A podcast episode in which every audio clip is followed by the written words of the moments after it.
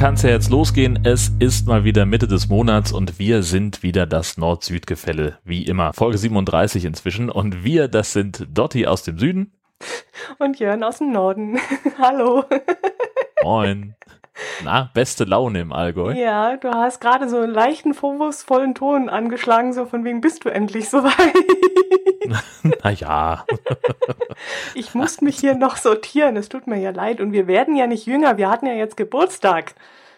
Ach ja, richtig, das ist komplett an mir vorbeigegangen. Äh, ich habe es äh, tatsächlich dann erst, äh, also ja genau, weil unsere Let die erste Episode damals ja am 16. rausgekommen ist statt am 15. Äh, war ich total überrascht, nach unserem Erscheinungstag dann bei Twitter von den Nullnummern zu lesen, yay, herzlichen Glückwunsch zum dritten Geburtstag. Und ich so, uh. Haben wir wirklich die erste Folge am 16. Mai aufgelegt? Ich dachte echt, wir hätten gleich mit 15. angefangen. Vielleicht äh, stimmt da was mit der Nullnummer nicht, mit dem Eintrag, weil die Hörmupfel ist, glaube ich, auch einen Tag falsch eingetragen. Ich glaube, äh, wir hatten da irgendein technisches Problem am Anfang. Mm, okay. Es war irgendwas, äh, also ich, ich krieg's auch nicht mehr so ganz zusammen. Ich müsste jetzt nochmal nachgucken, aber ich glaube, dass die, die erste Episode tatsächlich einen Tag später als geplant erschien. Mm, okay. Weil sonst könnten wir hinschreiben und sagen, da müsste was korrigiert werden. Apropos korrigiert. Wir haben eine kleine Korrektur in der Knöllchen-Story, richtig?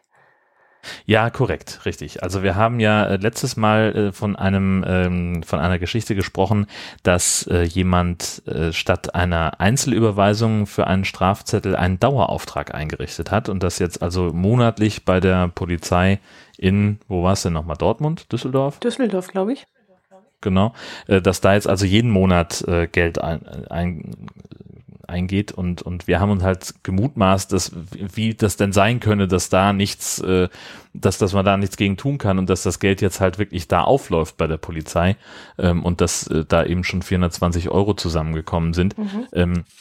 Und es ist so, also es ist nicht ganz so, wie wir uns das äh, hingelegt haben, gedanklich. Also der WDR schreibt, äh, dass die Polizei das Geld von dem Dauerauftrag immer wieder zurücküberweist. Ähm, und dass es aber, dass sie aber keine Möglichkeit haben, da ähm, quasi Hand anzulegen, also oder oder was dagegen zu tun, äh, denn die Bank kann nicht einfach den Dauerauftrag löschen, und die Bank kommt aber auch nicht an den Kontoinhaber ran, denn sowohl der Typ, der den Strafzettel bekommen hat, als auch sein Bekannter, der die Rechnung bezahlt hat, sind unbekannt verzogen. Und jetzt kommen sie da nicht ran. Also mhm. weder die Polizei hat gerade irgendeine Möglichkeit, noch die Bank. Ähm, aber auf dem Geld, auf dem Konto ist halt immer genug Geld, dass es halt, ähm, dass es, dass der Dauerauftrag weiter eingelöst werden kann. Natürlich, die überweisen 30 ja. Euro per Dauerauftrag, mhm. die Polizei überweist es zurück, im nächsten Monat sind dann mindestens 30 Euro auf dem Konto. Vielleicht ist das schon der, ähm, der Kreislauf, aber äh, sie kommen halt nicht an den Kontoinhaber ran, ähm, auch von Seiten der Bank nicht und, und können da nichts tun.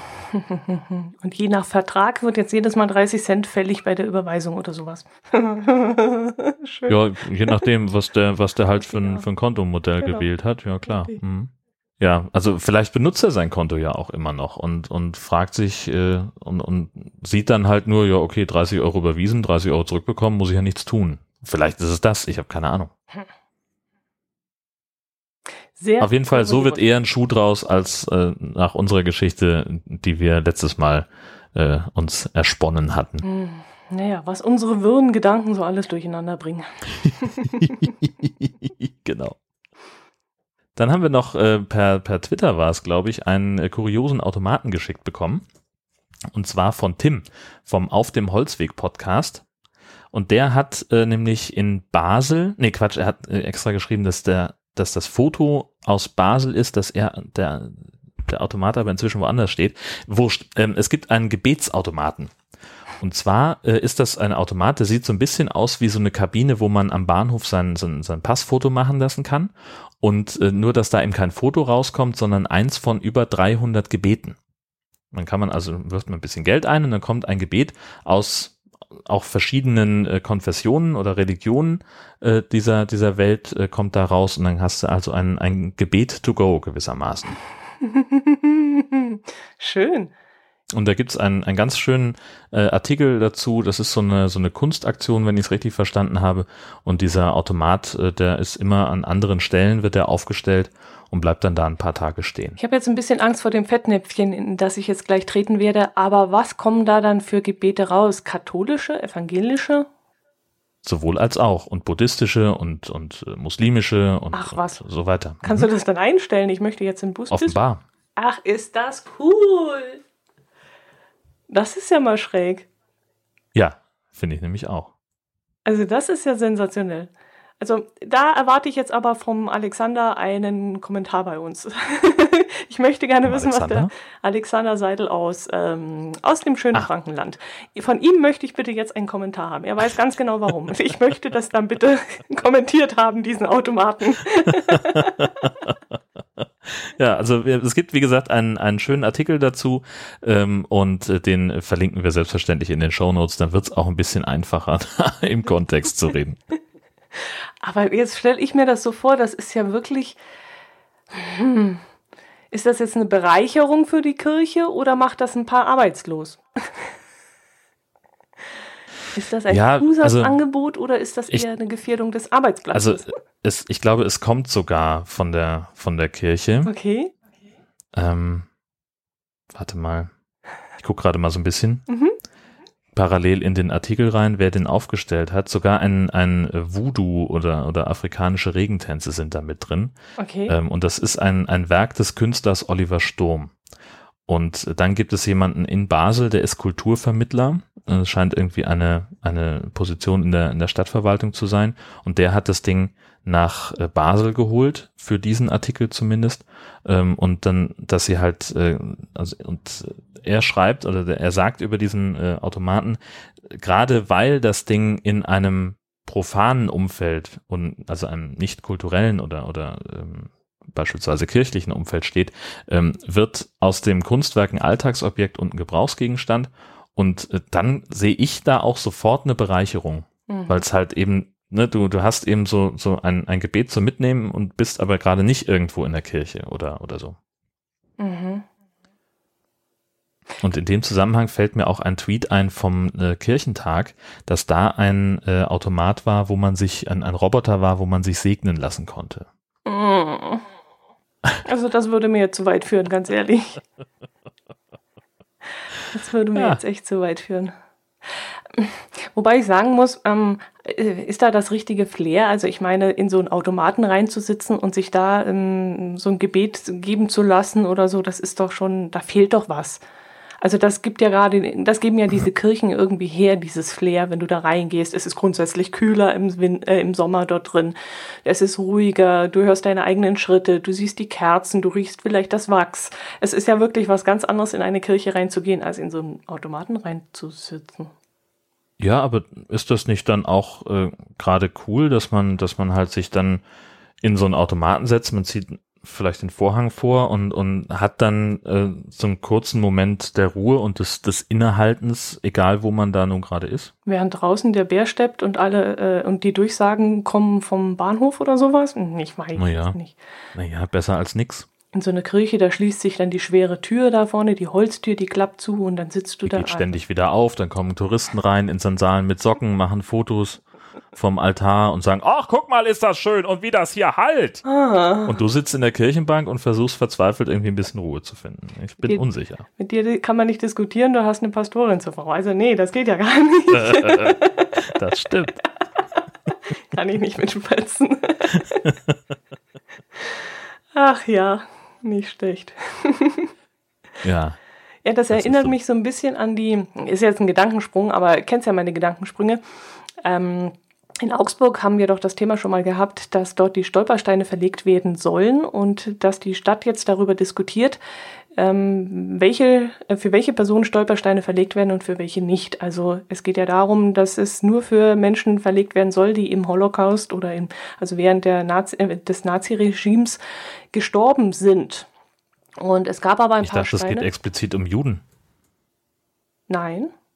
Die, äh, das war egal, ob es Juden sind oder, oder Kommunisten oder anders, also die gegen das Regime gekämpft haben oder so, sondern die halt dadurch äh, ums Leben gekommen sind, also 1945 bereits dann tot waren.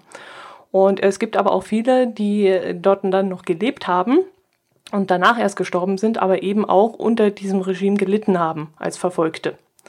Mhm. Und da hat dann Augsburg gesagt, nee, da wollen sie einen Schnitt machen. Ähm, sie wollen wirklich nur die, die bis 45 gestorben sind. Und ähm, jetzt war ich äh, im Urlaub ein paar Tage und war in Saarburg. Und da waren auch Stolpersteine verlegt. Und da habe ich doch tatsächlich Stolpersteine gefunden, wo dann eben drauf stand, verfolgt und in Auschwitz gelandet und befreit worden und dann 1953 oder 1964 oder so gestorben. Und die in Saarburg haben eben solche Steine auch für Leute verlegt, die dann noch länger gelebt haben. Und das fand ich ganz interessant, weil eben Augsburg sich da so jetzt ein bisschen querlegt, die Verantwortlichen, die das da entscheiden wollen. Weil dann vielleicht sie befürchten, dass die Stadt ziemlich voll ist mit Stolpersteinen. Ich glaube, die wäre vermutlich auch voll, wenn man wirklich diese Begrenzung einhält. Weil das waren ja wirklich sehr, sehr, sehr, sehr viele. Mhm. Da müssten ja eigentlich. Also ich weiß, dass in, in Heide, wo ich arbeite, da liegen halt fünf oder, oder sieben oder so. Mhm. Ähm, und das sind eben explizit, das sind ausschließlich Juden, mhm. ähm, für die da die, die Steine verlegt wurden. Ähm, und in einer Nachbarstadt in Meldorf, da war so ein, so ein Heim, so ein Kinderheim mhm. ähm, für, oder, nee, das, die Quatsch, da waren, da ist ein Stolperstein verlegt worden für Leute, die ins Heim mussten. Autas Ach, ich Euthanasie, oder wie hieß das, ja? Ja, ja, genau, mhm. richtig. Und äh, da, genau, da ist eben heute eine, eine Behindertenwerkstatt, so eine, so eine Einrichtung, mhm. ähm, ähm, wo die, wo die arbeiten können. Und die bauen da übrigens sehr coole äh, Schlafstrandkörbe. Das ist ausgesprochen super. Da müssen wir nochmal äh, explizit drüber sprechen, äh, wenn das an der Reihe ist. Ähm, aber, ach Mensch, wie war denn das? Und da haben sie nämlich auch jetzt neulich erst eine Aktion gemacht an einem Stolperstein vor, genau vor so einem Kinderheim. Ja, ja, ja. Mhm. Und da äh, glaube ich eben auch, dass es da, äh, genau im Unterschied zu Heide, gibt es dort eben auch mindestens einen Stolperstein für jemanden, der deportiert wurde, ähm, weil er eine Behinderung hatte. Mhm.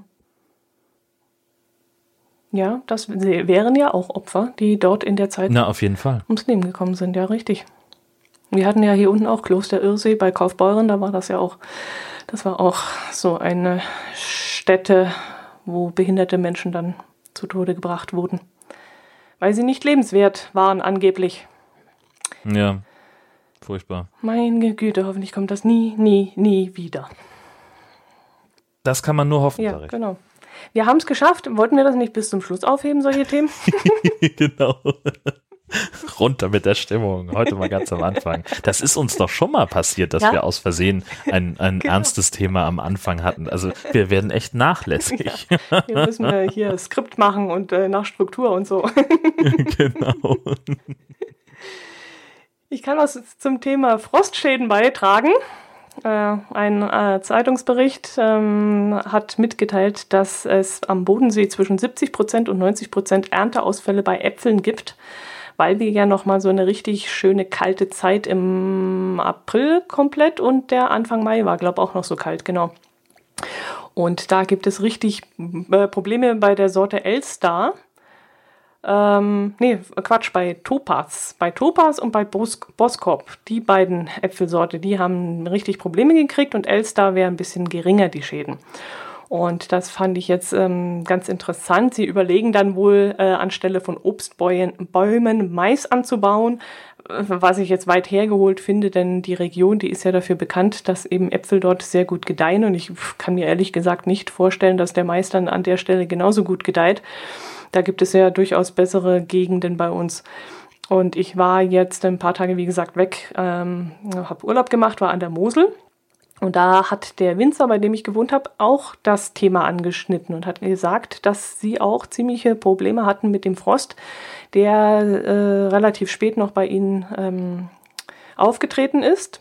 Wobei er nicht sagen kann, was weiß ich jetzt, ähm, Bernkastel und Traben-Trabach und da und da und da, die haben alle Probleme, die kompletten 30 Kilometer an der Mosel entlang, sondern dass es wirklich teilweise von Weinberg zu Weinberg unterschiedlich war.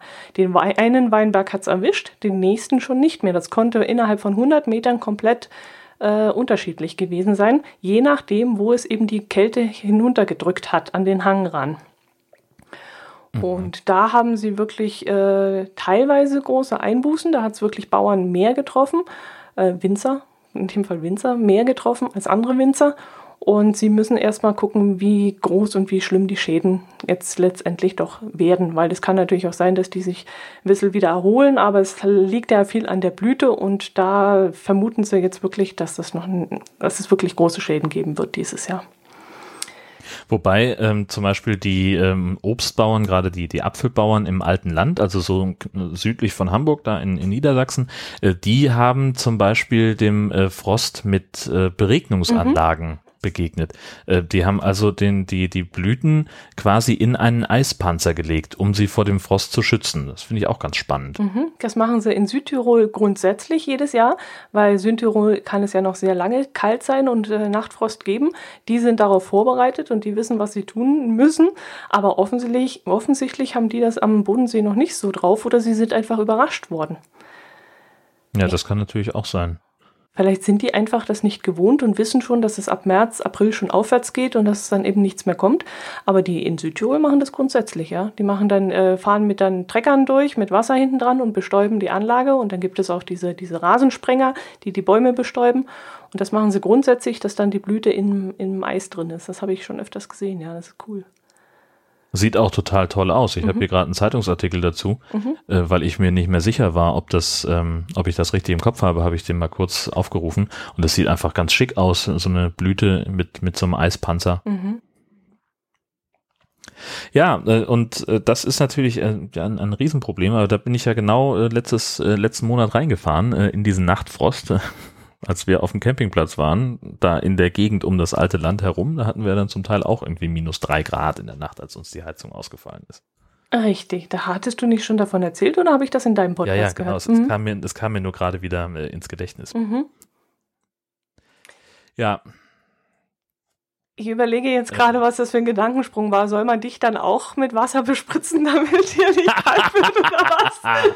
Nein, vielen Dank. Stell den Ging auch so. Stell den Jörn mal in der Nacht auf den Campingplatz und bespritz ihn mit Wasser. ja, oder nicht. Das geht auch. Das kommen auch ganz gut ohne klar. Die Haltung stelle ich mir vor. Die, die kann man dann positionieren, den einen Arm nach unten, den anderen wie so eine. Ballerina weggespreizt. Sehr schön. Ich hab, ja, ich habe ja. Kopfkino. Ich merk schon, ich merk schon. Ich auch. Oder wir stellen dich hin wie so ein Ampelmännchen. Uh. Augsburg uh. bekommt neue Ampelmännchen. Und zwar haben, ich weiß nicht, ob du es mal mitgekriegt hast, Mainz fing ja, glaube ich, damit an, dass in Mainz ähm, die Ampeln jetzt ausgestattet werden sollen mit diesen Mainzelmännchen. Die Fußgängerampel. nee, das habe ich nicht mitbekommen. Nee, das hast du nicht? Niedlich. Ja, das ging schon vor ein paar Monaten oder vielleicht sogar schon ein knappes Jahr, habe ich es glaube gelesen. Da wollte Mainz damit anfangen und die haben jetzt einen Stein ins Rollen gebracht und Augsburg möchte jetzt nachziehen und hat beauftragt oder mm, ja erstmal ähm, das ins Gespräch gebracht, äh, dass die Ampelmännchen in Form des Kasperls äh, ausgearbeitet werden sollen und zwar von der Augsburger Puppenkiste. Und hm. derzeit wird an der Grafik dieses Kasperls gearbeitet und in etwa ein bis zwei Monaten wird dann an einer Ampel in der Nähe des bekannten Marionettentheaters, nämlich der ähm, Augsburger Puppenkiste, äh, die erste Ampel installiert werden. Und dann wird der Kasperl zum Gehen oder zum Stehen auffordern. Ja, Moment, aber wenn es grün ist, dann müsste ja das Krokodil kommen. Finde ich. Warum?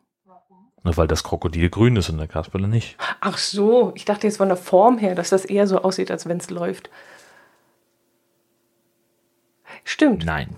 Ging Richtig. mir nur um die Farbe. Richtig. Und der Kasperle, der hat eine rote Zipfelmütze, oder? So. so. Bitte. Ja. Bitte. Ja. Und der kann dann auch gleich irgendwie, nee, den, den Knüppel hatte immer der, der Polizist. Ach. Nee, der Kas Kasperle hat doch auch immer auf das Krokodil eingeknüppelt. Oder nicht? So, und dann könnte der nämlich mit dem Knüppel drohen, wenn es rot ist. So, so kam ich drauf. Mach doch mal den Vorschlag. Die werden begeistert Ja. sein. Genau.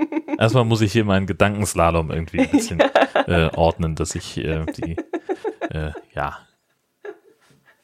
Heieiei, das wird heute eine chaotische Sendung. Ich merk's ja. in der Tat, ja, ja, also das ähm, ein bisschen unstrukturiert heute, genau. Das macht nichts. Es ist Mai. Es ist Mai, genau. Es ist ist es Sommerzeit. gar nicht, es ist Juni, Ach, wir haben du Juni. Eumel.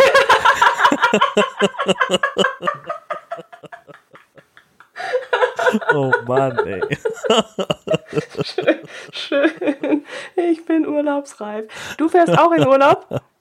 Ja, ja, ich bin im Prinzip schon weg und beziehungsweise wenn die, wenn die Folge erscheint, bin ich schon wieder da. Ähm, aber das ist, ja, ja. Also ich fahre jetzt, Hm. Kurz nach der Aufnahme fahre ich weg und wenn am 15. wir die Folge eröffnen, äh, veröffentlichen, dann bin ich schon wieder zu Hause. Wo geht's hin? Äh, ganz simpel, einfach nur äh, auf die andere Seite von Schleswig-Holstein nach, äh, nach, an die Ostseeküste. Hm. Nach Surendorf, das ist in der Mitte ungefähr zwischen Kiel und Eckernförde. Mhm. Und da war ich mal dienstlich auf dem, auf dem Campingplatz und fand das total schick da, ähm, einfach von der, von der Lage her, ähm, weil man da einfach so eine schöne Bucht hat, so eine Ostseebucht ähm, und, und einen schönen Blick aufs Wasser vom Mhm. Campingplatz aus. Und da habe ich mir, habe ich mir dann gleich ein paar Wochen später was reserviert, als feststand, dass meine Frau auf Studienreise fährt, äh, zehn Tage New York, die feinen Herrschaften. Ähm, und äh, da habe ich gedacht, da muss ich was, was ähnlich Cooles machen und zumindest dann den Campingwagen irgendwie mal, mal wieder benutzen. Mhm. Wolltest du nicht noch mit dem Campingwagen in die Werkstatt? Ist, das erledigt? Ja, da ist was, also Werkstatt ist, ist übertrieben gesagt. Ich habe hier ähm, jemanden gefunden, also auf unsere, auf meiner Hunderunde äh, sonntags beim Bäcker vorbei. Dann komme ich an einem Haus längs, wo ein Schild davor steht von jemandem, der von sich behauptet, äh, Service und Wartung für Truma-Heizungen zu machen. Und da habe ich gedacht, ja, wenn das da dran steht, dann wird das wohl, wird das wohl hinhauen. Hab den angerufen und äh, hab gesagt, Mensch, meine, meine Heizung ist kaputt, die springt nicht mehr an, können Sie mir da helfen? So, dann hat er gesagt, ja klar kann ich. Und dann dachte ich mir, dann wäre es ja schlau, dahin zu fahren, ähm, halt irgendwie so, so einen kleinen Krauter um die Ecke zu unterstützen, anstatt irgendwo äh, das, das Großunternehmen, bei dem ich sonst immer bin. Ähm, weil ich gedacht habe, dann wird es vielleicht auch ein bisschen günstiger oder irgend sowas. Und so richtig zufrieden war ich damit am Ende dann aber doch nicht, weil ähm, also also das, das Problem ist, ist nicht so richtig gelöst, es ist nur verlagert. Also wir hatten ja die Schwierigkeit, dass die Heizung nicht mehr ansprang. Das ist jetzt gelöst, sie bleibt dann aber nicht an.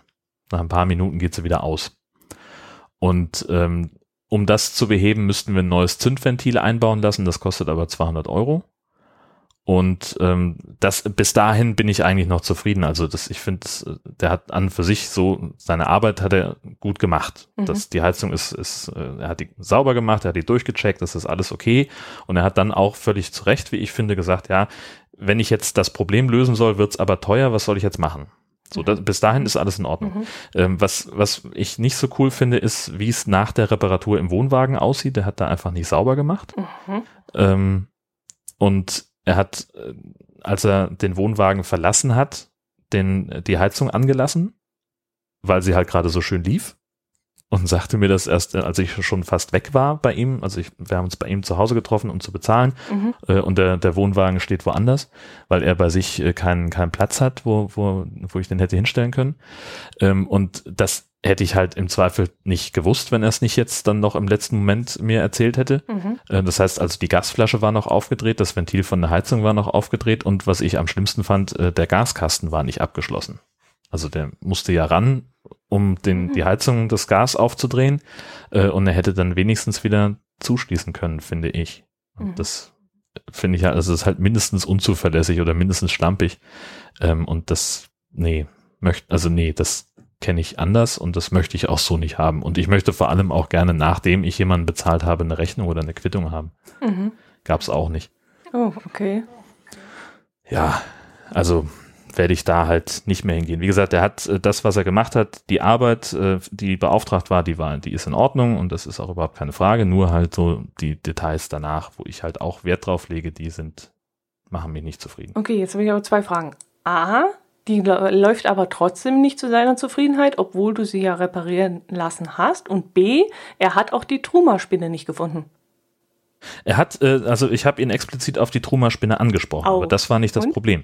Also die Truma-Spinne gibt es Nein, ähm, und das halt nicht ich so, nicht so, wie ich es wie ich's geschildert habe. Es Okay. ist wohl so, dass also der, der Brenner von so einer Heizung, das ist so ein 12 Zentimeter langes Rohr Mhm. mit so einem leichten Knick am Ende. Und auf der anderen Seite, wo das Rohr halt sozusagen offen ist, da sitzt die, die Spinne gerne und baut sich da ein Nest. Mhm. Und dann, ähm, das, diese, dieses Nest verändert dann die Flamme. Dann ist keine blaue Flamme mehr, sondern eine gelbe. Mhm. Und die brennt dann anders oder mit einer anderen Temperatur. Und dann geht die Heizung aus.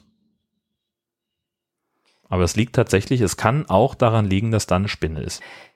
Sieht man die Flamme von außen? Als, äh, also kann ich mich jetzt daran orientieren und sagen, beim nächsten Mal, wenn bei uns an der Heizung irgendwas nicht stimmt, äh, schauen wir mal nach, welche Flamme da rauskommt? Nee. Also meine, meine Heizung hat so ein, so ein Sichtfenster, wo ich, wo ich die Flamme sehen kann. Ah, Und da leuchtet es halt blau. Und blaues Licht macht ja glücklich, wie wir alle wissen. Und wenn's, also wenn es dann da gar nicht leuchtet oder wenn, wenn die Flamme immer wieder ausgeht, dann müsstest du eigentlich auch sehen, dass es da gelb ist. mhm, mhm. Würde ich jetzt mal, also keine Ahnung, ob wir so weit überhaupt dann kommen, aber äh, die, diese Spinnen, dieses Spinnenproblem, das ist bekannt. okay. Ja gut, und jetzt hast du dafür bezahlt, dass er dein Problem mit der Heizung löst, aber es, es ist ja nicht komplett gelöst. Es ist verlagert, also die, man kriegt die Heizung jetzt wieder an. Und das ist ja Mhm. das, was ich, was ich hauptsächlich wollte. ne? Es wäre natürlich schön, wenn sie dann auch anbleiben würde. Ja. Äh, und dafür wäre eben ein teures neues Teil notwendig, wo ich jetzt erstmal im ersten Überschwang der Emotionen gesagt habe, naja, vielleicht geht's ja. auch so. Mhm. Ähm, es hängt halt immer so ein bisschen davon ab, wie lange die Heizung jetzt brennt. Ne? Mhm. Also wenn, wir haben die sowieso in der Regel irgendwie eine Stunde an. Gut, wenn es natürlich so kalt ist wie da letzten, letztens auf dem Campingplatz, äh, dann hätten wir sie länger anhaben müssen. Aber normalerweise machen wir es so, dass wir, wenn es kalt wird, abends die Heizung mal eine Stunde brennen lassen, drehen sie dann ab und gehen ins Bett. Und meistens reicht das dann auch über Mhm, Nacht. mhm, okay. So, dass wir da so eine gewisse Grundwärme einfach drin haben, die dann ne, Mhm. sich über Nacht verzieht. Okay. Na gut. So, und das war jetzt halt, also das ist halt so auch der, der Gedanke gewesen, mit dem ich da weggegangen bin, ähm, dass ich äh, mir erstmal angucken möchte, ob das für uns funktioniert, ob das so, ähm, so wie es jetzt ist, äh, ob ich mir da, ob ich damit zufrieden sein kann. Ähm, inzwischen glaube ich nicht, dass ich es bin, Mhm. weiß ich aber auch noch nicht. So, also je länger ich drüber nachdenke, ähm, möchte ich das eigentlich noch gemacht haben, aber ähm, halt nicht bei ihm. Mhm. Okay. Ja, ich wüsste es jetzt ehrlich gesagt auch nicht, ob ich darauf verzichten könnte. Na, und es ist wohl unterschiedlich, wie lang die Heizung brennt. Also er hat, äh, als wir telefonierten, als er mir das erklärt hat, äh, ist die Heizung irgendwie in der Zeit zweimal ausgegangen und deswegen dauerte das Gespräch auch immer länger, weil er während des Telefonats dann noch in der Heizung drin steckt und sagte, du Sau, warum hörst du denn jetzt auf zu brennen? Ich bin langsam mit meinem Latein am Ende. Ähm, und äh, dann, als wir ähm, als das Gespräch dann zu Ende war, hat er noch dreimal gesagt, ach Mensch, die Heizung läuft ja immer noch. Ach, das ist ja toll und die läuft ja noch und das, die brennt ja auch so schön. Also die hat so ein schönes Flammenbild ähm, und das verlängerte das Telefonat dann nochmal. Also es war, es war sehr absurd. Aha. Na, da bin ich mal gespannt, was du da machen wirst. Ob du dich noch entscheidest, dann den Wagen nochmal wegzugeben.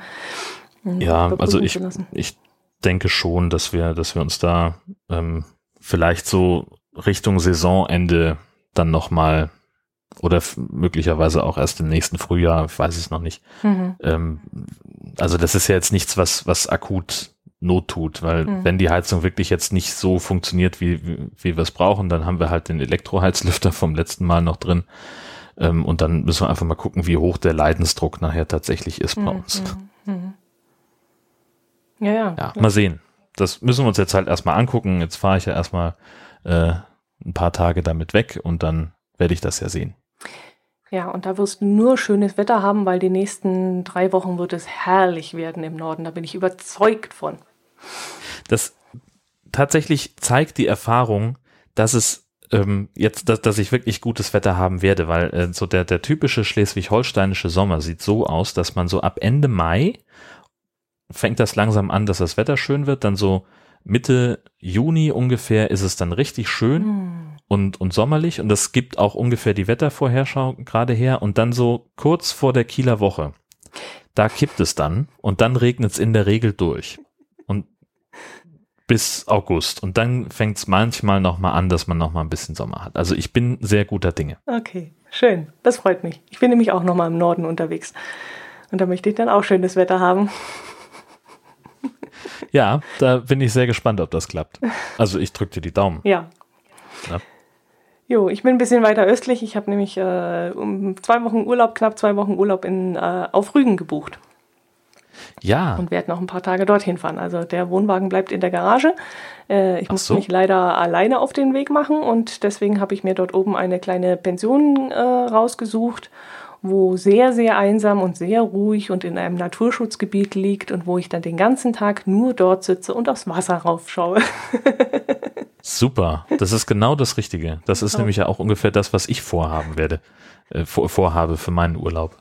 Wobei du Ja. vor deinem eigenen Wohnwagen sitzt und ich halt leider nur vor meinem Zimmerchen, aber trotzdem, ich freue mich drauf.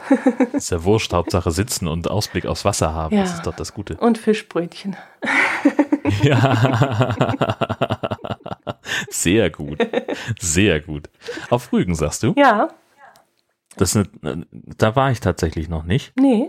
Ähm, aber äh, da kannst du, also wenn, wenn du, wenn dich die Langeweile packt Mhm. Und du, du unbedingt irgendwas anderes sehen möchtest als die Insel, Mhm. ähm, dann kannst du ganz toll nach Stralsund fahren. Mhm. Ähm, denn da ist das Ozeaneum. Mhm. Das ist ein riesengroßes, äh, ähm, so, ja, wie, also, ja, so, so ein Aquarium halt, also Mhm. mit mehreren, ganz vielen Becken, die ähm, heimische Fische, exotische Fische und so weiter haben. Das ist wirklich riesengroß, ganz, ganz toll. Ähm, und die haben vor allem ein, ein Aquarium, also ein, ein Großbecken. Da ist allein die Scheibe, ähm, in, durch die du in dieses Becken guckst, ist 60 Quadratmeter groß. Da schwimmen tausende Fische drin. Mhm. Und es ist eine Sensation, da einfach da sich hinzusetzen und einfach eine Stunde diesen Fischen zuzugucken. Mhm. Du fährst so unfassbar runter, das ist so großartig. Mhm.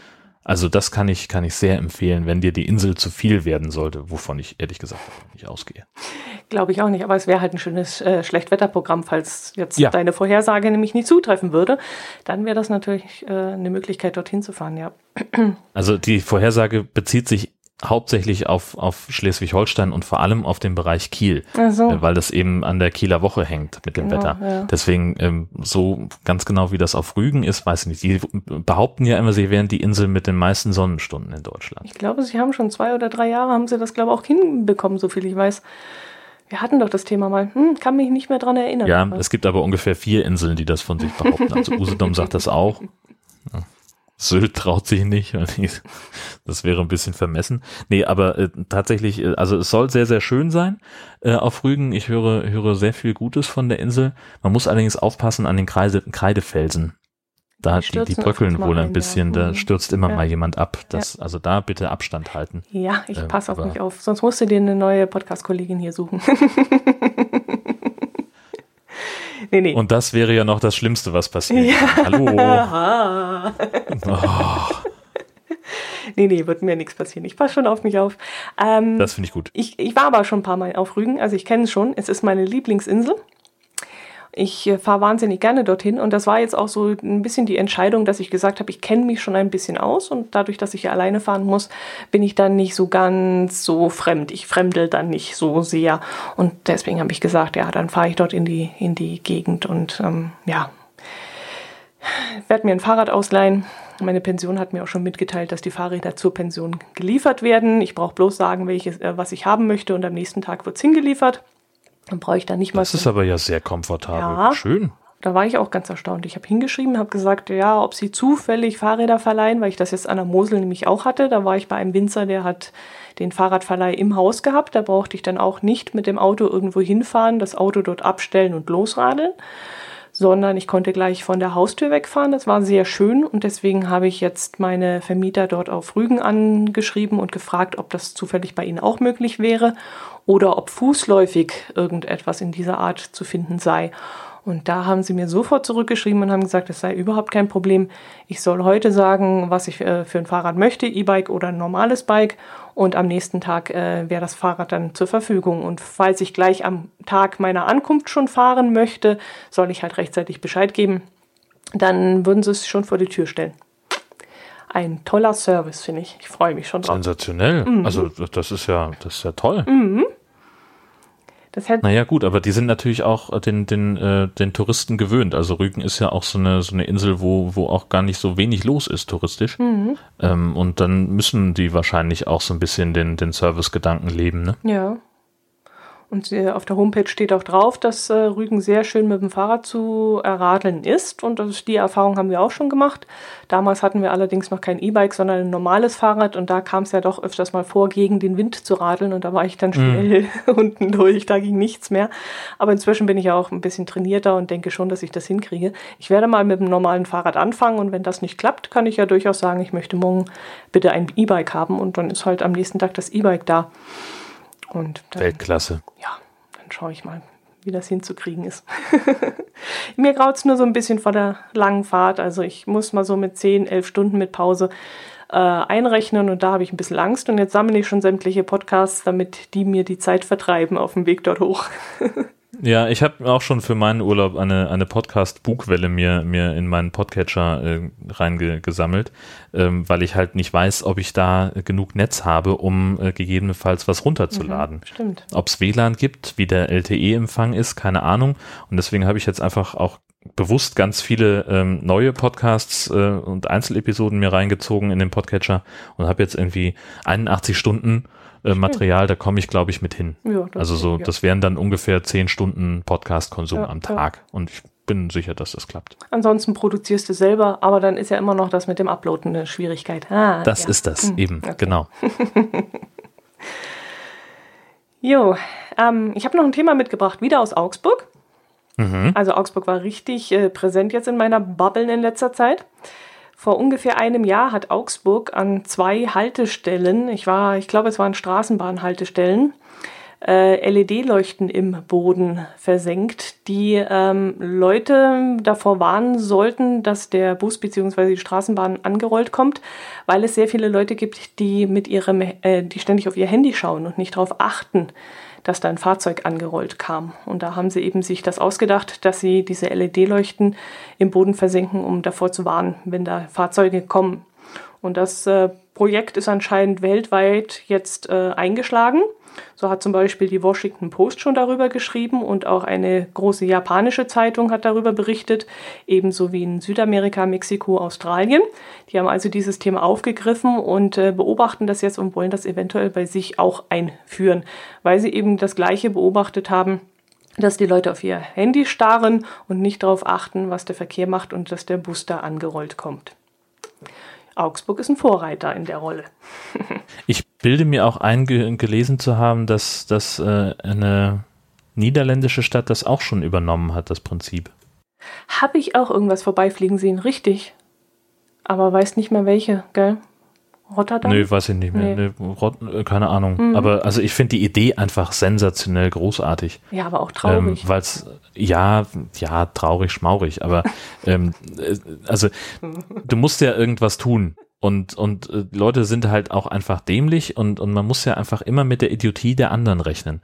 Ähm, und um und das, das, ich finde das einfach großartig, dass, dass, dass sie auf so eine Idee kommen und sagen, na gut, okay, die Idioten mit ihren Smartphones, die immer die ganze Zeit runtergucken, ähm, die müssen wir auch irgendwo abholen.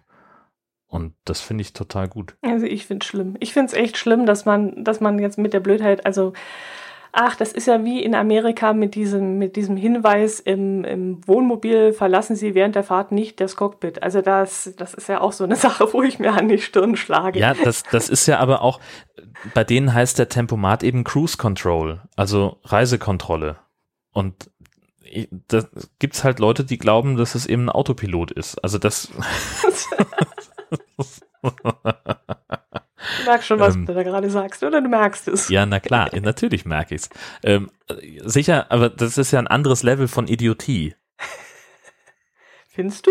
Finde, ja klar, genauso, dass sie, dass sie auf Kaffeebecher Vorsicht heiß schreiben. Also das wäre, ist ja meine Hoffnung, dass der Kaffee im Becher möglichst heiß ist.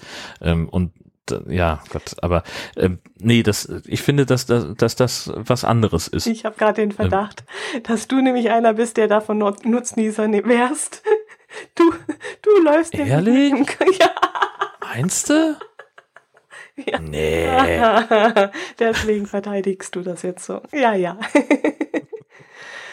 Ist doch eine grandiose Serviceleistung. Verstehe das gar nicht. Wo jetzt, weißt du, im einen Moment freust du dich über, über, dass, dass dir ein Fahrrad geliefert wird und dann äh, in einer anderen Stadt wird dir Verkehrssicherheit geliefert, das findest du doof. Ich verstehe es nicht. okay. Geben die sich so eine Mühe und dann machst du das so runter. Ich verstehe. Also bitte. Ach ja, schön. Etwas anderes, das um die Welt geht, ist die ostfriesische Teezeremonie. Okay. Die ostfriesische Teekultur äh, soll nämlich Weltkulturerbe werden. Ähm, der, also ins bundesweite Kulturerbeverzeichnis, Verzeihung. Ähm, das ist also, ähm, ja, so, so wie sie, äh, wie, wie man einen Ostfriesentee zubereitet, auch der, der sogenannte Blaudruck, also dieses typische Muster auf den äh, Ostfriesengeschirr, mhm. äh, auch das kommt äh, ins nationale, in die nationale Liste des, der immateriellen Kulturerbe. Ich überlege gerade, ob das jetzt bahnbrechend ist. Für euch vielleicht schon. Ist das was Besonderes? Für Na, also diese, diese, diese, ähm, auf jeden Fall die, die, also der, der Blaudruck, das ist, geht um die, um die Tücher und die Tischtücher. Ja, okay. Äh, das auf jeden Fall ist, ist eine spezielle Veredelungs, äh, äh, Veredelungstechnik, okay. die, die erhaltenswert ist.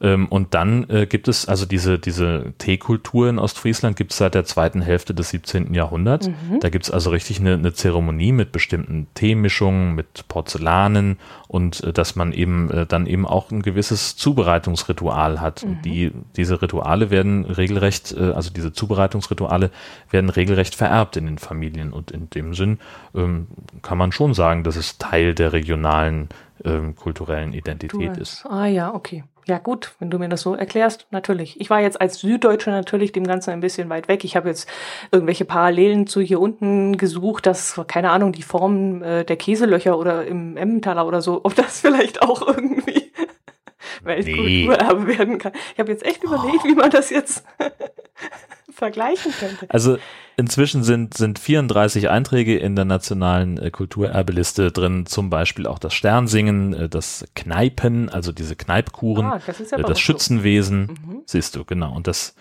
unter anderem auch das ehrsame Narrengericht von Grosselfingen. Und das klingt ja auch sehr nach Süddeutschland. Weiß man Narren nicht. haben wir ja hier nicht. Aber. Ich glaube, du suchst dir eine neue Podcast-Kollegin. Das ist ja wohl. Jetzt schlägt's 13. Sehr schön, so eine halbe Sekunde Versatz oder so. Was ist hier los?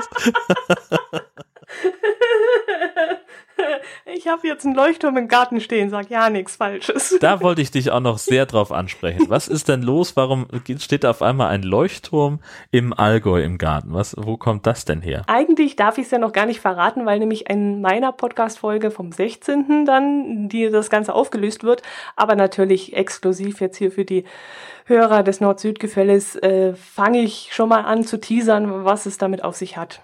Hm, ich wollte schon immer mal entweder eine Windmühle, nein, fange ich so rum an.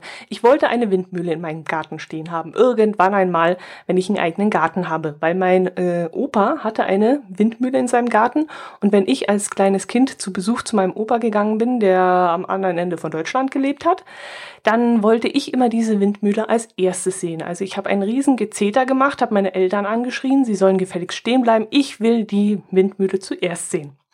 Irgendwann, als ich dann erwachsen war und selber in Urlaub gefahren bin, äh, habe ich mich. Hast du das weitergemacht? Also. Nein, habe ich mich in, in Leuchttürme verliebt. und finde Leuchttürme so herrlich. Und dann habe ich irgendwann mal gesagt, naja, vielleicht doch keine Windmühlen, sondern einen Leuchtturm. Aber kann man das machen? Im, in den Allgäuer Bergen, in einen Allgäuer Garten einen Leuchtturm stellen, ist ja schon ein bisschen albern. Ja, es ist aber ein wirklich großer Traum geblieben. Und am vergangenen Wochenende habe ich Besuch bekommen, Überraschungsbesuch. Und wusste nichts davon, habe die Tür geöffnet und da steht die Silke, die Mini, Lancelot, eine unserer Hörerinnen vor der Tür und meinte, ich soll doch mal mit rauskommen. Ich, ich kürze hier mal so die Geschichte ein bisschen ab. Jedenfalls haben ungefähr 17 Hörer von mir die in der Lese-Challenge, äh, die ich veranstalte, und in der Kicktipp-Gruppe, die ich äh, äh, ins Leben gerufen habe, haben gesammelt, um mir eben einen Leuchtturm zu kaufen. Wie großartig. Und die stand vor der Tür und hat mich rausgeholt und hat gesagt, jetzt kommst du mal mit vor zum, zur Garage und ich komme ums Eck rum und da steht da ein 1,40 Meter großer, rot-weiß oh, gestreifter Leuchtturm der ist ja fast so groß wie du. Ja. und der Das ist leuchtet. ja, Ach, das, auch das noch, das ist ja herrlich. Ja, Ach, wie schön. der ist mit ähm, Solar ausgestattet. Und der kann entweder mit Bewegungsmelder, also wenn jemand dran vorbeigeht, geht der Leuchtturm an, oder ich kann ihn auch auf Dauer ähm, Beleuchtung stellen. Er dreht sich zwar nicht, also er blinkt nicht, aber da ich einen Elektriker im Haus habe, dann könnten wir das vielleicht auch noch so hinkriegen.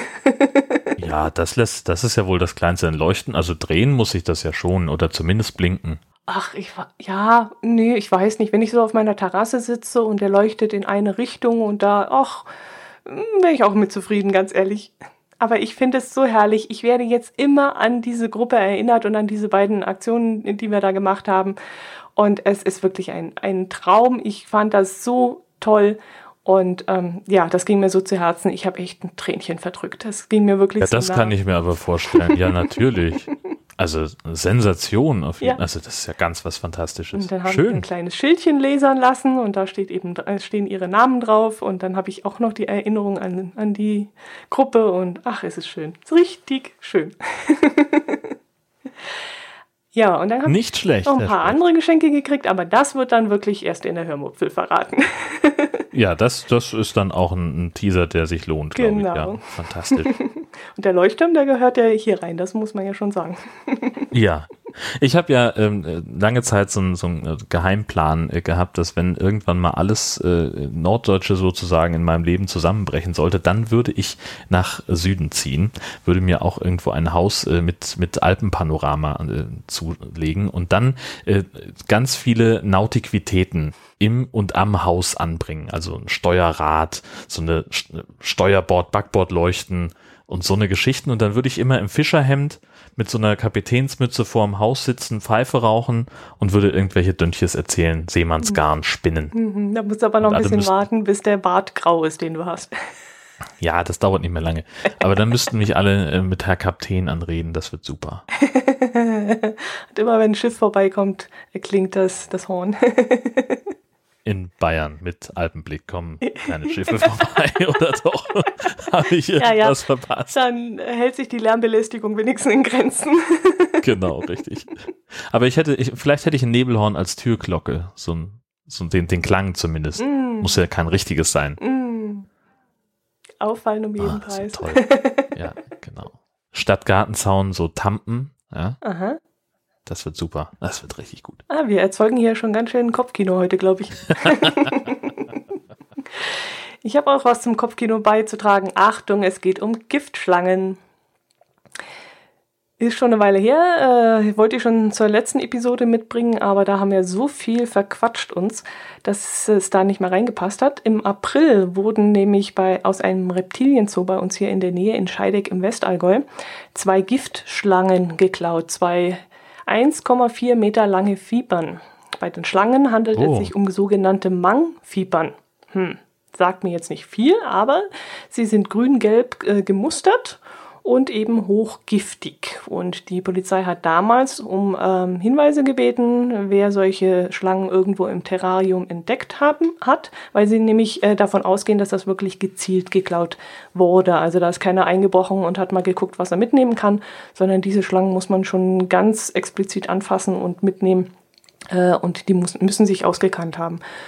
Ich habe inzwischen noch mal gegoogelt, ob diese mm, Schlangen inzwischen wieder aufgetaucht sind, aber ich habe leider keine Informationen gefunden. Also sie scheinen immer noch weg zu sein und sich irgendwo zu verstecken in einem Privat, äh, ja, Haushalt. Hm. Wo, wo wohnen diese Mangvipern normalerweise? Was, was mögen die so? Weißt du das? Nee, kann ich dir nicht sagen. Äh, äh, äh, äh. Gucken wir doch mal schnell. Mangvipern. So, das ist natürlich auf Englisch die Wikipedia-Seite dazu.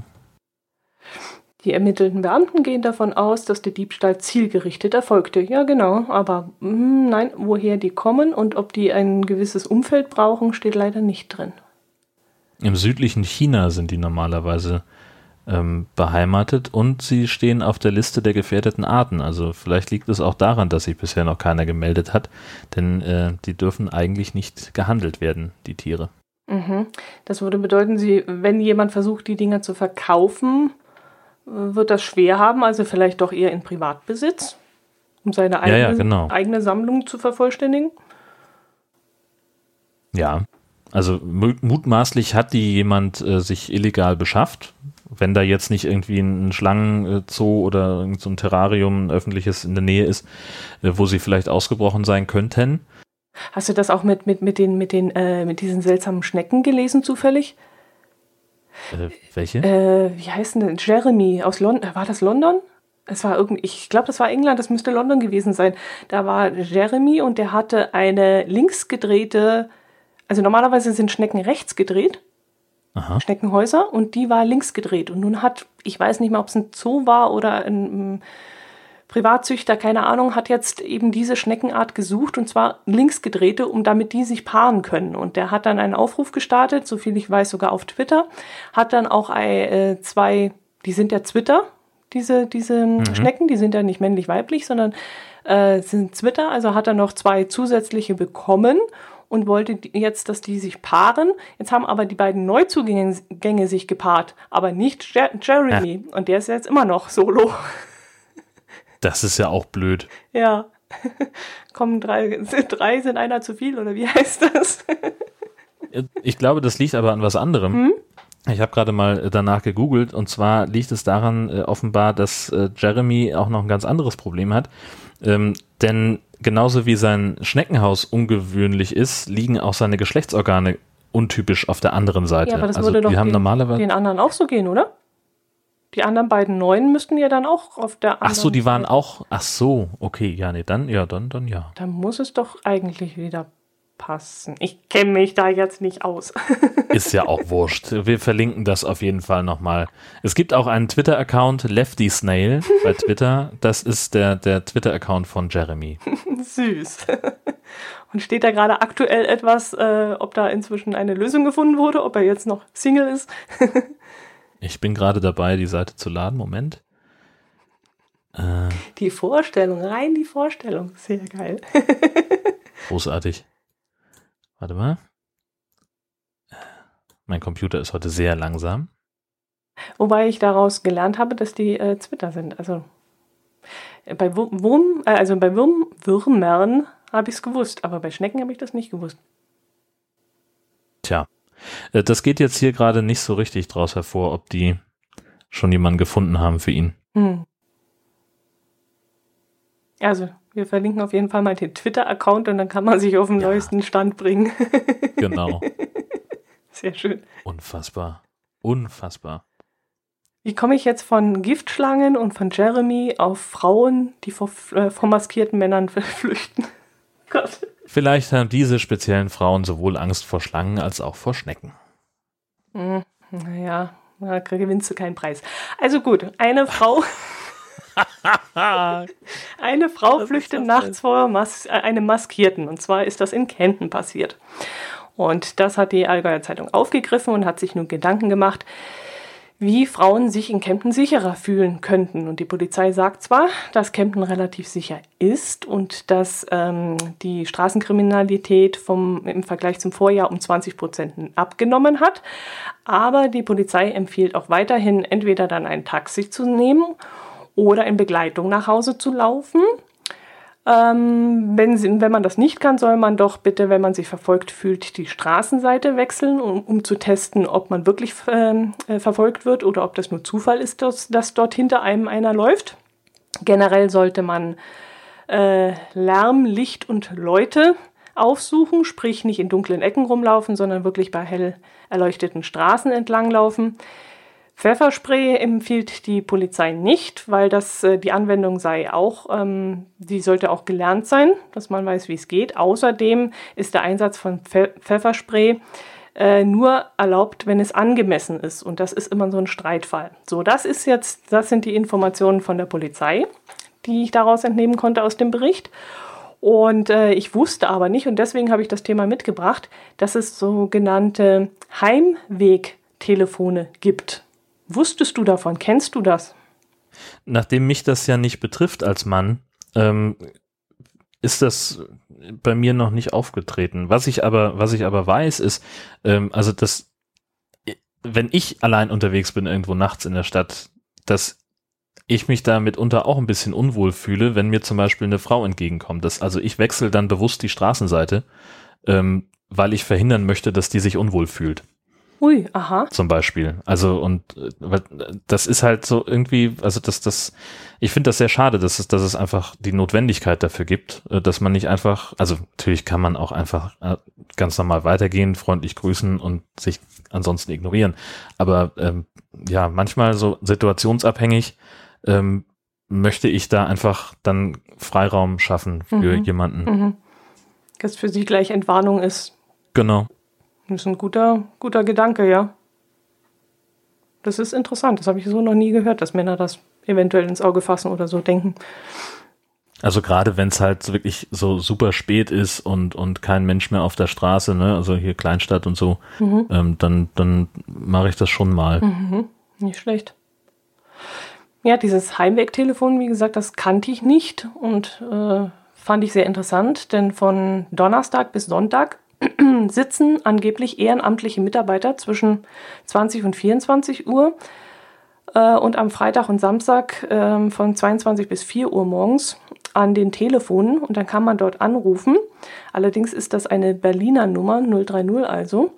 Und äh, da fallen dann die normalen Festnetztarife an, aber die meisten haben ja inzwischen schon Festnetz Flatrates oder, oder irgendwelche Freiminuten. Und da kann man das ähm, dann nutzen und dort anrufen.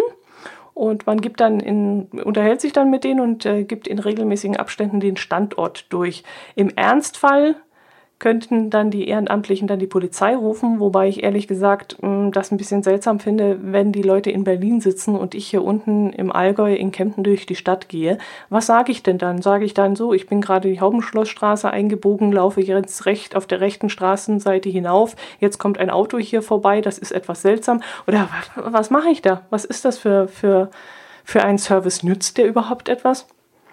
Naja, also ich glaube, dass, dass es im Wesentlichen darum geht, äh, dass, dass du einerseits dich nicht allein fühlst und dass du andererseits auch signalisierst, guck mal hier, ich stehe mit jemandem gerade in Verbindung, wenn jetzt irgendjemand was unternimmt und der, dann, dann mhm. kriegt der andere das auf jeden Fall mit. Ähm, und natürlich kannst du halt äh, immer mal ins Gespräch einflechten, so, keine Ahnung, ich biege jetzt äh, hier beim Chagall oder keine Ahnung, bei irgendeiner Kneipe rechts ab äh, und dann bin ich jetzt gleich zu Hause. Mhm. Also auch das ist ja für einen potenziellen Angreifer, ähm, ja. kannst du ja, je nachdem, wie du das Gespräch führst, den Eindruck erwecken, ähm, dass ganz in deiner Nähe jemand ist, der auf dich wartet. Und dass dadurch vielleicht einfach so eine psychologische Wirkung auftaucht, so, ach, da lasse ich lieber die Finger weg, da kriege ich nur Probleme. Mhm. Dass also vielleicht jemand, der, der ähm, telefonierend selbstsicher durch die Stadt geht und so entspannt ist, dass er überhaupt keine Gefahr fürchten muss, äh, strahlt natürlich auch jemand was, äh, etwas anderes aus als jemand, der, der äh, klein und äh, schwächlich aussieht und dann möglicherweise sich noch ständig umguckt und ein bisschen, bisschen ängstlich wirkt. Mhm. Wobei eine Frau, die telefoniert und ähm, abwesend scheint, beziehungsweise abgelenkt scheint, doch auch eher äh, angreifbar ist. Hm. Also wenn ich sehe, da ist jemand unkonzentriert und quatscht da ins Telefon rein und äh, beachtet mich nicht, der kann ich eine ganze Weile hinterhergehen und gucken, wo sie denn hinläuft und wann sich ein günstiger Moment ergibt, als wenn jemand aufmerksam ist und sich umdreht und die Straßenseite wechselt und Licht sucht und hm, ich weiß es nicht. Ja, das ist halt, also ich, ich glaube, vielleicht ist es wirklich dann ähm, die ähm, man, keine Ahnung, wieso jemand tickt. Ja, das, also ich, ich sitze auch regelmäßig dienstlich in irgendwelchen Gerichtssälen und, und muss mir dann solche, solche Stories anhören von, von Vergewaltigungen und, und so weiter. Ähm, keine Ahnung, was da, was das auslöst, dass man also, dass, dass, dass sich jemand, ähm,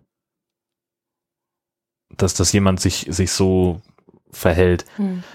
Aber wie gesagt, ich, hab den, also mein, mein erster Gedanke, so wie du es jetzt gerade erzählst, sich au aufmerksam verhalten, sich umdrehen, die Straßenseite wechseln, äh, möglichst immer im Licht bleiben, das wirkt für mich nicht besonders selbstsicher, mhm. sondern ängstlich mhm. und strahlt damit dann eben auch eine gewisse Schwäche aus.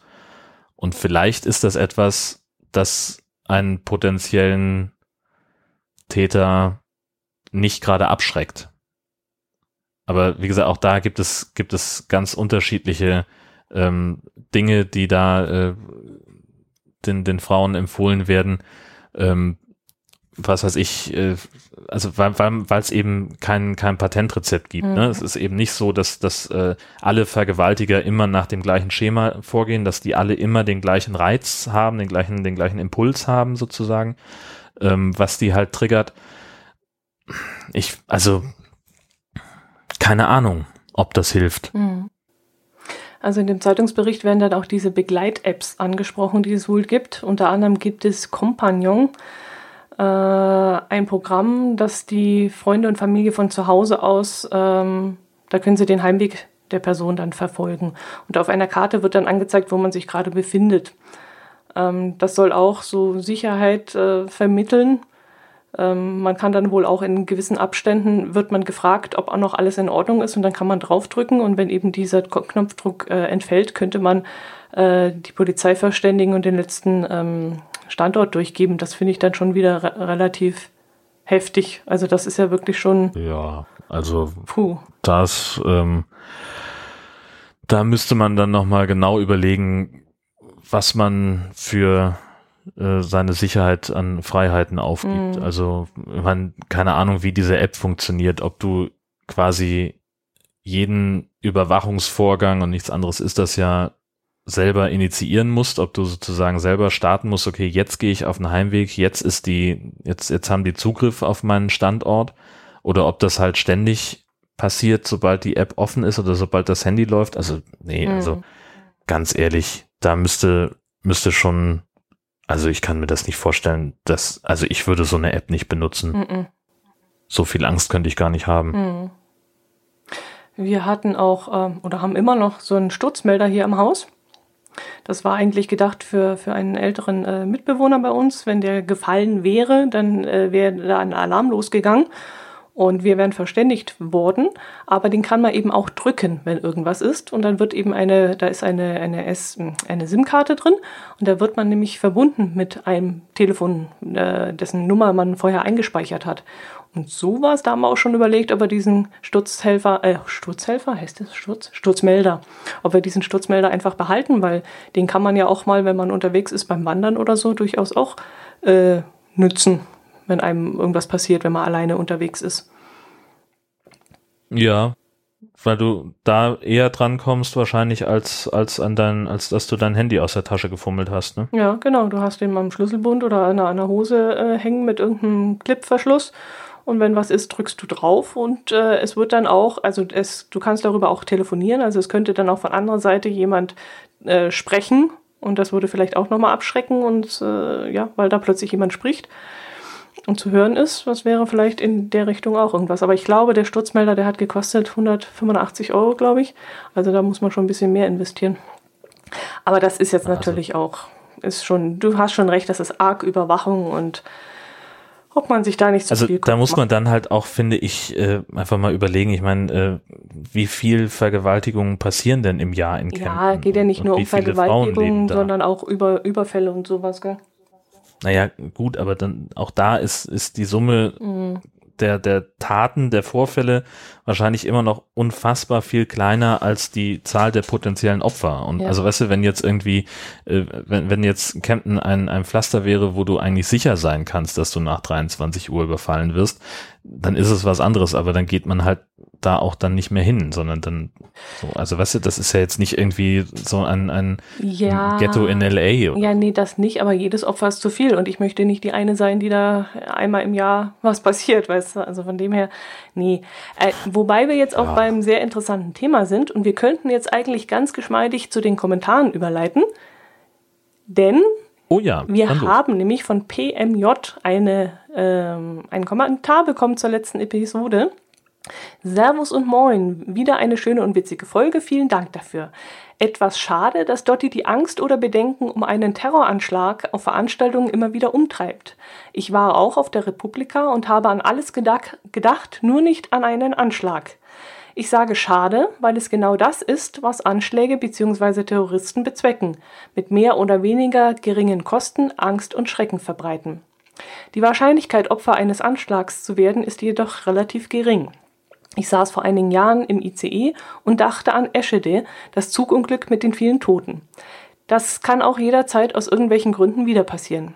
Deswegen nicht mehr Zug zu fahren oder weiter gedacht nicht mehr vor die Tür zu gehen, ist genau der falsche Schluss will sagen, es kann immer und überall aus unterschiedlichen Gründen etwas passieren. Anschläge sind nur eine Ursache von vielen. Ich wünsche dir, liebe Dotti, den Mut, diese Angst zu überwinden und freue mich auf die nächsten Folgen von euch beiden. Es geht ja auch in die Richtung, oder? Was wir gerade gesprochen haben. Ja, Natürlich, natürlich. Also äh, das klar, das das kann man äh, kann man natürlich dann noch noch weiter drehen, denn äh, du schreibst ja auch in deiner Antwort, dass du manche größeren Veranstaltungen meidest. Ähm, ja, sicher. Also auf die Idee käme ich zum Beispiel auch nicht. Größere Veranstaltungen zu vermeiden. Ja, richtig. Hm, dann soll ich meinen noch vorlesen? Ja. Ja, mach doch, klar. Mm, servus zurück, danke für deinen netten Kommentar. In diesem Fall habe ich Jörn nicht nach den Sicherheitsbestimmungen bei der Republika gefragt, weil ich Angst oder Bedenken vor einem Terroranschlag habe, sondern weil ich immer wieder mitbekomme, wie Veranstalter ihre Sicherheitsvorkehrungen verschärfen.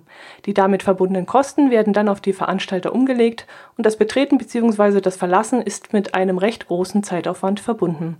Deshalb hat es mich interessiert, wie das bei so einer großen Veranstaltung wie der Republika vonstatten geht, zumal ich von überfüllten Sälen und langen Schlangen vor, dem Imbiss, vor den Imbissen gele gelesen habe. Ich freue mich aber sehr, dass du offensichtlich noch immer eine unserer alten Episoden im Kopf hattest, in der ich von meiner Unsicherheit bei Großveranstaltungen gesprochen hatte. Ich kann dir aber versichern, dass ich Veranstaltungen, die ich besuchen möchte, auch weiterhin besuchen werde. Ich wäge aber inzwischen ab, ob ich bereit bin, dieses neue Risiko in Kauf zu nehmen und mit welcher Vorsicht ich an die Sache rangehen muss. Ich kann morgen auch auf der Autobahn sterben, aber ich kann die Wahrscheinlichkeit, dass das passiert, dezimieren, indem ich zu Zeiten fahre, wo nicht so viel los ist und indem ich meinen Fuß vom Gaspedal nehme, ausgeschlafen und konzentriert fahre und reaktionsschnell und bremsbereit bin. Und so gehe ich inzwischen ohne viel Gepäck und unnützem Zeug auf eine Großveranstaltung, mache keine blöden Witze über versteckte Nagelfeilen und tue auch sonst alles, um dem Sicherheitspersonal die Arbeit zu erleichtern. Ich halte mich nicht unnötig lange auf Bahnhöfen und Flughäfen auf und vermeide Veranstaltungen, die mich nicht interessieren, wo ich früher vielleicht aus reiner Neugierde hingegangen wäre.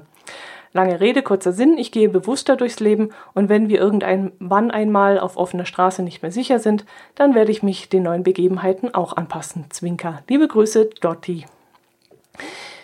Ja. nee, ich fand es ja. sehr, sehr cool, dass er daran noch gedacht hat. Äh, das war ja in einer unserer älteren Folgen, wo ich da auch schon mal auf dieses Thema genau. äh, angesprochen, angesprungen bin. Und ich muss ehrlich sagen, also ich, ich habe nicht mehr Angst vor großen Veranstaltungen. Ich gehe auch weiterhin auf Tollwood, weil ich es gerne mache und gerne dorthin gehe. Ich würde auch weiterhin zu irgendeinem Fußballspiel gehen. Aber ähm, ich würde Sachen, wo ich sage, ach, reizt mich jetzt nicht so, ist eine Großveranstaltung, ist mir zu viel Gedränge, ist mir nicht so, da würde ich jetzt auch nicht hingehen deswegen. Aber ja nicht wegen des Gedränges, sondern sondern weil du aus dem es ist mir nicht es ist mir dieses Risiko nicht wert. Da wäre ich jetzt einfach nur hingegangen ja. aus reiner Neugier, aber ich würde es jetzt nicht mehr machen, um einfach das Risiko zu dezimieren, genau. Hm. Aber Sachen, die mir wert wären, würde ich auch weiterhin besuchen, da würde ich mich auch nicht einschränken lassen. Da würde ich diese, ja, Angst ist es nicht, aber ich würde dann sagen, nö, dann gehe ich dahin, ich lebe mein Leben fertig. Aber äh, gerade diese anderen Sachen mhm. und, und äh, am Bahnhof und am Flughafen sein. Ich sag mal, es gibt ja eigentlich kein Risiko. Also das Risiko ist ja deutlich kleiner als, als man denkt. Also dieses, dieses Beispiel vom, vom Straßenverkehr, das ist ja, also das, das ist ja, ähm, ist ja nicht falsch. Äh, du kannst ja, einerseits ist die, die Chance, in einem wie auch immer gearteten Verkehrsunfall zu sterben vergleichsweise hoch. Das öffentliche Bewusstsein dafür ist aber vergleichsweise klein. Mhm. Und ziemlich genau umgekehrt verhält sich es mit Terroranschlägen. Die Chance, oder das Risiko, bei einem Terroranschlag verletzt oder getötet zu werden, ist unfassbar gering. Aber das öffentliche Bewusstsein dafür, ist sehr groß. Die Angst davor, die ist sehr, sehr groß. Mhm. Und das, das ist eigentlich, also das ist das, das, äh, also ja, ich, äh, wie gesagt, die, ich habe da schon auch mit mit anderen Leuten drüber gesprochen, die da ganz ganz ähnlich denken. Diese diese Angst, diese die die kann man natürlich niemandem nehmen, aber wirklich rational ist es nicht. Mhm. Das ist eine interessante Sichtweise, ja, ja. Also weißt du, mhm. jetzt ähm, natürlich, ja, es, es gab jetzt in vergleichsweise kurzer Zeit, äh, in, beispielsweise in, in, in London, äh, gab es in vergleichsweise kurzer Zeit mehrere Terroranschläge, die auch sehr, sehr schlimm waren. Ähm, aber das wäre für mich kein Grund, nicht nach London zu fahren. Zum Beispiel. Also ich würde diese, diese Stadt nicht vermeiden deswegen. Mhm. Ähm, gut, andererseits habe ich auch überhaupt keinen, keinen Bedarf danach, beispielsweise eine Stadt wie Belfast aufzusuchen. Ähm, und frage mich gerade, ob das mit dem IRA-Terror der, der, der Vergangenheit zu tun hat. Hm. Ich wüsste gern, und da werde ich, ich werde demnächst mal mit meinen Eltern darüber sprechen, ähm, wie das damals im, im deutschen Herbst war, so 78, 79, ähm, weil ich weiß, dass sie sich damals auch Gedanken gemacht haben. Mhm ähm, mit, mit, mit dem RAF-Terror. Das würde mich mal interessieren, mhm. ob die sich davon, weil das war ja, das, das war eine, eine Gefahr, wo ich sage, okay, also die, die ist zumindest gefühlt präsenter gewesen als das, was wir jetzt haben.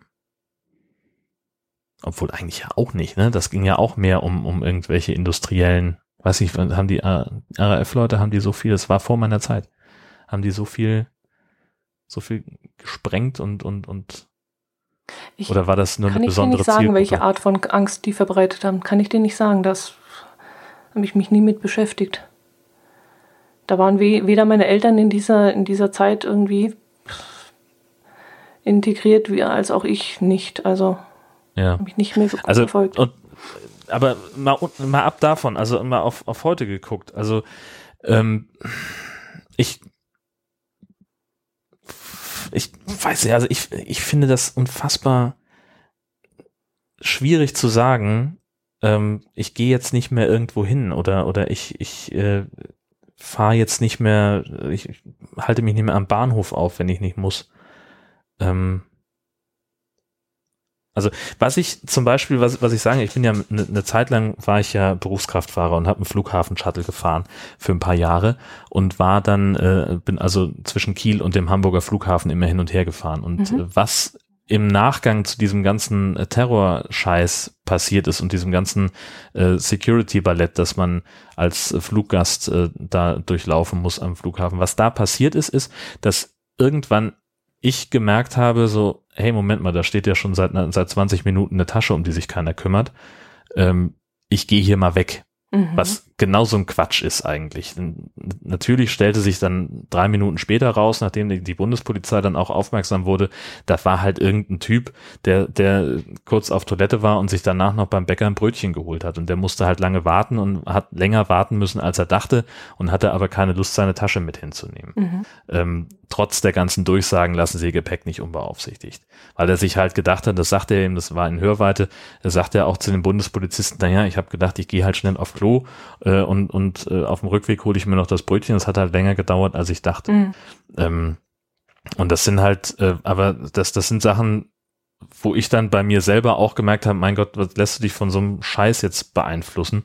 Ähm, wie gesagt, die, das, das Risiko, dass sowas passiert, ist echt wahnsinnig gering. Und ich glaube einfach, ich möchte so viel Freiheit gar nicht aufgeben für das bisschen Sicherheit, was ich dafür gewinnen könnte, ähm, mich also, dass ich da irgendwas vermeide. Mhm.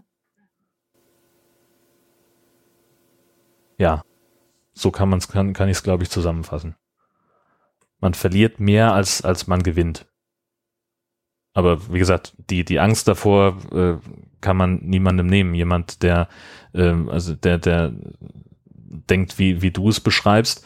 Äh, auch das ist absolut nachvollziehbar und äh, ich werde jetzt nicht anfangen, irgendjemanden dafür zu kritisieren, dass er, dass er sich Sorgen macht äh, oder, oder ein, ein äh, Risiko dezimieren will. Hm. Soll jeder machen, aber für mich ist es halt nichts. Cool. Ja, dann danke mal für den Kommentar auf jeden Fall, weil das hat ja jetzt gleich ein ganzes Thema ausgelöst. Das war ja wunderbar. Da hätten wir fast eine ganze Sendung drüber machen, ja. eine ganze Episode. Stimmt. Müssen wir uns einen Gast einladen, der, der irgendwie in der Security arbeitet oder bei der Polizei oder so. Juh. Jo, das war aber der einzige Kommentar und meine Antwort darauf. Dafür haben wir ein paar Follower mehr bekommen und die haben dieses Mal auch äh, ein paar Tweets von uns lesen dürfen. und zwar wäre da zum einen mal die Uta. Hallo, ich grüße dich von meinem Leuchtturm. Dann ist da, ja, ist das jetzt äh, kommerziell oder egal, das ist BGE Wegt, okay. Dann kommt Jan Müller ist mit dabei. Norbert grüße ich auch von meinem Leuchtturm. Und dann ist da Kathleen Wood. Das ist ein Porno-Spam-Account. Wollen wir den rauslöschen? Da brauchen wir gar nicht gucken. Ja, ja, das, also ja, das, das, sind das, doch, sind, ich, das, gibt, das gibt Follower. ja, genau. Und davon habe ich in meinem eigenen Twitter-Account habe ich da auch irgendwie 20. Echt? Äh, und äh, das, das sind so, so Bots irgendwie, Okay. die, ähm, die posten dann, wenn sie irgendwas überhaupt posten, dann sind das irgendwelche äh, Bilder von, von leicht bekleideten Frauen. Das, Und die, die machen dann mal irgendwie einen Retweet von irgendwas oder machen, lassen mal so, so ein Favoritenherzchen da, okay. damit du darauf aufmerksam wirst und dann möglicherweise auf irgendeinen Link klickst. Aber das wundert mich, dass ich davon verschont werde. Also das habe ich bis jetzt noch kein einziges Mal gehabt. Da bin ich echt erstaunt, dass mich das noch nicht, äh, das ist, wird so oft in, diskutiert über diese Bots, aber mich hat das noch nicht erreicht. Komisch. ja, Schön. Und der nächste, das ist Talking Tech Podcast. das ist ein Kollege. Das ist dann ein Kollege wahrscheinlich. Kenne ich noch gar nicht. Das wäre mal interessant, reinzuhorchen. Werden wir mal machen. Schauen wir uns mal an. Genau. Genau, schreibt ja auch in seiner Twitter-Bio äh, jede Woche neue Interviews zu Technologie und Co., präsentiert von techdev.de mit Sprachspuren von Alex Hanschke und Adrian Krion. Herzlich willkommen. Jo. Bei unseren Qualitätstweets. Nein, wir waren diesmal fleißig. Diesmal brauchen wir wirklich nicht jammern. Wir haben Ja. ein bisschen was. In der Tat. Genau. Jo, dann würde ich sagen, das war's für heute, oder? Ja, treffen wir uns doch einfach nächsten Monat um die gleiche Zeit nochmal und zwar am besten in der Mitte. Am 15. um 12 Uhr. Macht es gut. Servus. Tschüss.